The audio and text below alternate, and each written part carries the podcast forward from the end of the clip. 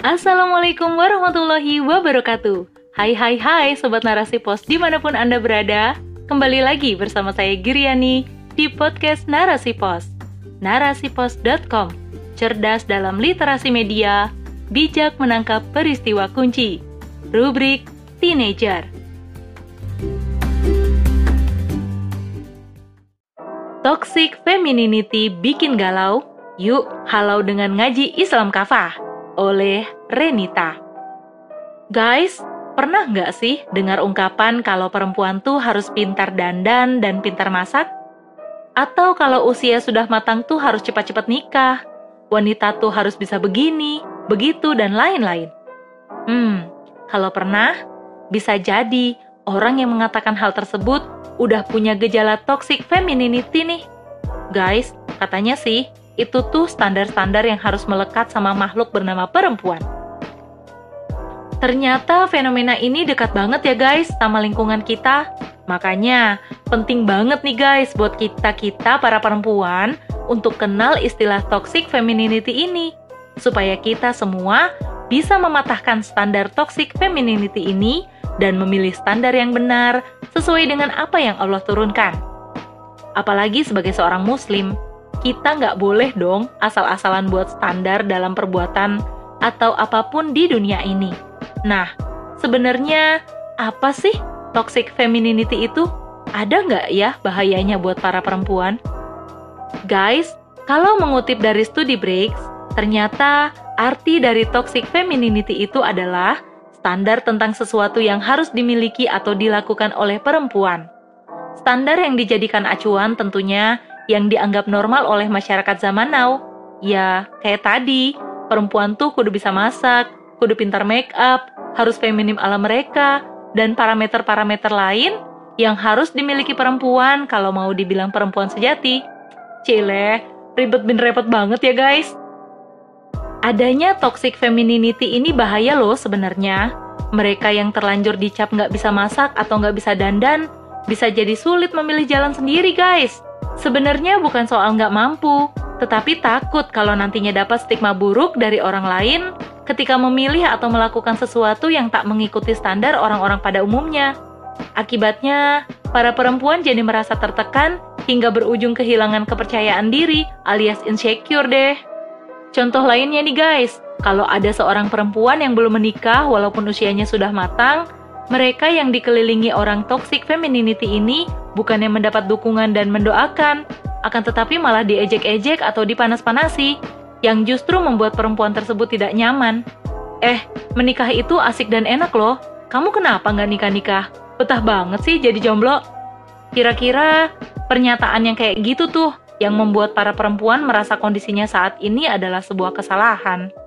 Walhasil, Kebanyakan perempuan terpaksa mengikuti standar masyarakat karena takut mendapat label buruk dari orang lain. Hmm, miris ya. Kalau dipikir-pikir, ribet banget ya ketika jadi perempuan keren harus bisa mencapai standar-standar orang zaman now. Tapi wajar sih guys, kalau standar perempuan baik dan keren saat ini seperti itu.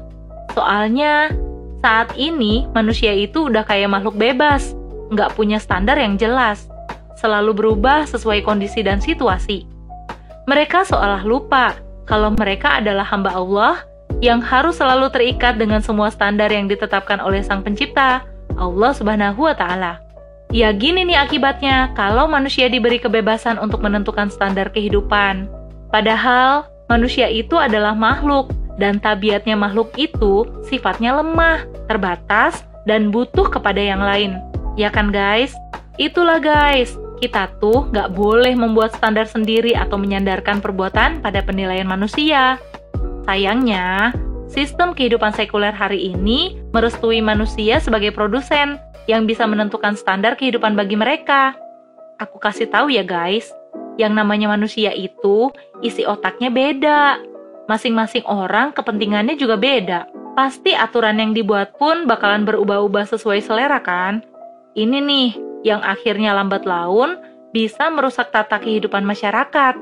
Gimana nggak merusak? Wong mereka hanya membuat aturan menyesuaikan dengan kondisi saat itu. Apalagi saat ini masyarakat juga sudah jauh banget dari pemahaman Islam yang lurus. Jelas aja, aturan yang dibuat sangat jauh dari tuntunan Allah taala. Belum lagi, mereka juga sering kali merasa aturan yang mereka buat seakan paling benar dan harus selalu direalisasikan, guys. Parameternya tentu bukan perintah atau larangan Allah, tetapi berdasarkan hawa nafsu dan kepentingan pribadi doang. Wajar banget kan, guys? Kalau mereka akhirnya membuat standar wanita yang baik plus keren itu yang pinter make up, pinter masak, atau cepat laku, alias bisa segera menikah. Alasannya sih, katanya kalau nggak pinter dandan, nanti suaminya gampang ngelirik wanita lain. Terus kalau nggak bisa masak, nanti suaminya nggak betah di rumah, plus gampang bosan. Dan kalau nggak nikah-nikah, ntar jadi perawan tua deh. Duh, semuanya standar duniawi kan guys? Ditambah lagi nih guys, negara kita juga berlepas tangan dari perannya dalam mengedukasi masyarakat akibat landasan sistem pendidikan hari ini yang juga sekuler abis. Nggak aneh ya, kalau generasi yang dihasilkan jauh banget dari kepribadian Islam dan nggak punya pemahaman Islam yang benar. Coba deh lihat, gimana saat ini masyarakat banyak membuat standar sendiri dalam kehidupan. Mereka nggak punya pedoman kehidupan yang jelas dan gampang sekali terbawa oleh pemahaman rusak di tengah masyarakat. Akibatnya, mereka keliru mengambil pilihan-pilihan dalam hidup. Makanya nih guys, supaya kita bisa membedakan perbuatan yang baik dan benar sesuai dengan standar atau aturan Islam, mau nggak mau, kita mesti mendidik diri kita dengan pemahaman Islam yang lurus. Salah satu caranya, ya dengan mengkaji Islam kafah dong. Tujuannya adalah agar kita punya mindset yang benar dan nggak mudah terjerumus ke dalam tren yang menyesatkan tadi. Dengan mengkaji Islam, kita bakalan paham kalau standar perbuatan itu adalah halal dan haram, bukan penilaian manusia atau manfaat semata. Jadi, kalau ada tren toxic femininity, kita tuh udah paham kalau pandangan ini salah, karena hanya memandang wanita dari aspek kewanitaannya saja. Kita juga bisa menilai kalau merebaknya isu ini akibat minimnya pemahaman masyarakat terhadap bagaimana mulianya wanita dalam pandangan Islam. Akhirnya, kita nggak bakalan tuh ikut-ikutan pusing, minder, apalagi baper. Santai aja, nggak usah dipikirin alias bodoh amat. Selama kita meyakini bahwa Allah ridho sama kita, bukan karena kita jago dandan, pinter masak, atau cepat nikah, tapi karena kita perempuan yang mau terikat terhadap aturan Allah dan menjalankan semua aturan Allah alias menjadi wanita solihah. Sebab kemuliaan wanita itu terletak pada ketakwaannya, guys. Bahkan Rasulullah Shallallahu Alaihi Wasallam saja memuji seorang perempuan yang bertakwa alias wanita solihah sebagai perhiasan dunia. Dalam hadis riwayat Muslim, Rasulullah Shallallahu Alaihi Wasallam bersabda, "Dunia adalah perhiasan, dan sebaik-baik perhiasan adalah wanita solihah." Allah Subhanahu wa taala berfirman dalam surat At-Taubah ayat 71 yang artinya orang-orang yang beriman sebagian mereka menjadi penolong bagi sebagian yang lain. Mereka memerintahkan berbuat ma'ruf dan melarang yang mungkar dan mendirikan sholat dan menunaikan zakat dan taat kepada Allah dan Rasulnya. Mereka akan mendapatkan rahmat Allah. Sungguh, Allah Maha Perkasa lagi Maha Bijaksana.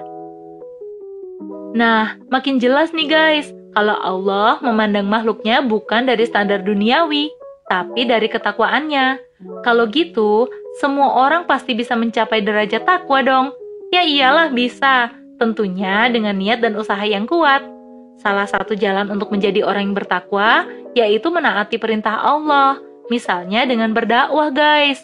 Jadi, kita kudu mendakwahkan Islam dan menyadarkan masyarakat bahwa satu-satunya standar yang benar adalah syariat Islam guys, bukan yang lain.